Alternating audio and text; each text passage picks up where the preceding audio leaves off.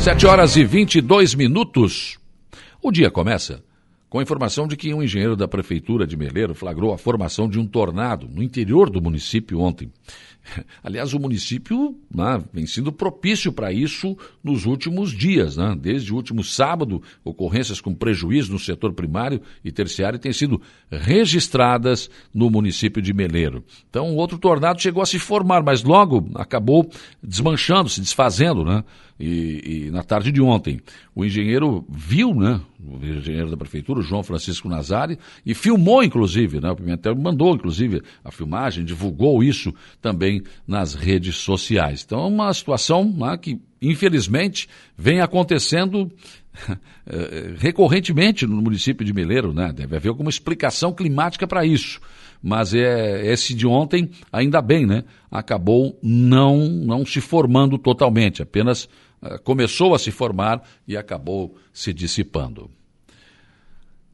Câmara de Vereadores de Araranguá aprovou na noite de ontem um anteprojeto de autoria do vereador Luiz da Farmácia. Esse anteprojeto autoriza a Prefeitura a criar um senso de inclusão das pessoas diagnosticadas com transtorno de espectro autista. Conforme está no projeto, uh, ele pretende né, que a cidade possa ter um banco de dados com a identificação desses cidadãos, constando informações essenciais, entre elas o perfil socioeconômico e o grau do autismo e seu espectro. Para o vereador, essa matéria merece uma atenção do Poder Executivo e ela será importante que seja implementada, porque vai servir, evidentemente, para que o município possa, a partir daí, criar políticas públicas para atendimento público ao autista. E também, o Luiz da Farmácia afirma que existe essa incidência dos casos de autismo. Né? Esse censo poderia ser realizado a cada dois anos e, com isso, acompanhar com atenção a evolução de casos de autismo em Araranguá. A administração de Maracajá renovou o convênio com a Associação de Pais e Amigos dos Excepcionais, a PAI. A assinatura do termo de colaboração aconteceu uh, no gabinete do prefeito Aníbal Brambila. Ao todo, a administração vai repassar 10 parcelas no valor de R$ 7.700 mensalmente, totalizando o montante total de R$ 77 mil uh, do mês de março a dezembro de 2022. O prefeito Aníbal Brambila destaca a importância do trabalho realizado pela PAI no seu município. Está marcado para o dia 17 de março, 19h30, na sede da Associação Empresarial de Araranguá, a CIVA, o lançamento do livro do ex-presidente da entidade, ao seu Ibi Pacheco.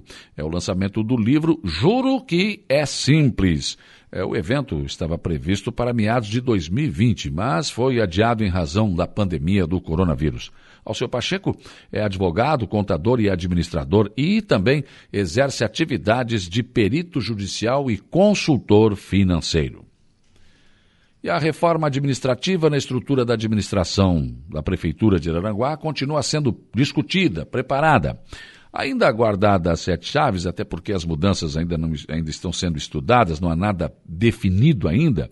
Essa reforma não deve ser ampla, mas suficiente para resolver alguns problemas pontuais da administração.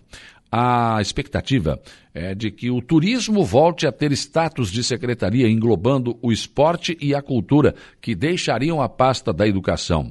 Acontece que a educação em si né, já tem uma extensão muito abrangente e demanda muito trabalho para manter em funcionamento a máquina administrativa. Então, é, está sendo estudada essa situação. Né? E aí cultura e esporte iriam para a pasta do turismo, ficaria turismo, esporte e cultura. Já em relação ao acordo coletivo de trabalho, a partir de hoje, já com os índices de fevereiro em mãos, a administração trabalha para formatar uma contraproposta aos servidores. O prefeito César César tem participado diretamente da elaboração e pretende chamar o sindicato para uma conversa, possivelmente na próxima semana. Com os índices na mão, é preciso fazer uma projeção da economia, as probabilidades de arrecadação e fazer simulações para ver o impacto de cada percentual de aumento daria sobre a folha, além de ter que observar o limite prudencial exigido pela Lei de Responsabilidade Fiscal, que é de 54% em relação à folha e à arrecadação. É um exercício matemático bem complicado. Você vai lá, se eu der um percentual de 10%, qual será o impacto na, na arrecadação, na folha, o limite prudencial? Tem uma série de situações. Tem folga para isso? Vai sobrar para investimento? Enfim, tudo isso tem que ser muito bem analisado antes de formatar e apresentar uma contraproposta aos servidores públicos municipais. Lembrando que o acordo coletivo de trabalho tem esse mês de março para fechar. Até o final do mês, ele tem que estar definido. Governo do Estado vem sendo alvo de um movimento orquestrado de divulgação de informações distorcidas e inverídicas, enviadas principalmente via aplicativos de mensagens de celular. Os textos, sempre acompanhados de arte que tenta imitar a logomarca de veículos de imprensa tradicionais, e, claro, com a finalidade de confundir o leitor e tentar conferir da credibilidade à notícia falsa, né?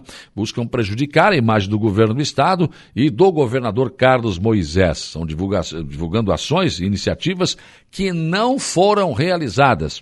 Ou seja, você inventa uma notícia que não é favorável ao governador e ao governo, coloca lá o incentivo da Rádio Aranguá, como se a Rádio Aranguá tivesse eh, divulgado, coloca lá o, né, a logomarca da NSC-TV, da NDTV, e como se eles tivessem divulgado. E aí, claro, você recebe e acaba repassando essa informação, mas ela não é verdadeira. Pelo menos cinco mensagens dessa natureza circulam em grupo de WhatsApp e Telegram, todas com o mesmo layout e informações inverídicas. Bom, este ano é um ano eleitoral. Imaginem o que vai acontecer, hein? Nem queiram pensar. Portanto, de minha parte, eu posso até receber, mas repassar, não. Não vou me prestar a esse desserviço. E cidadão de bem, né, um cidadão que quer o bem né, da, da, da população, que quer o bem do nosso país, deve também fazer isso. Se tem dúvida, tem formas. Hoje você entra lá, vê se é verídico, se é, se é fake, se não é.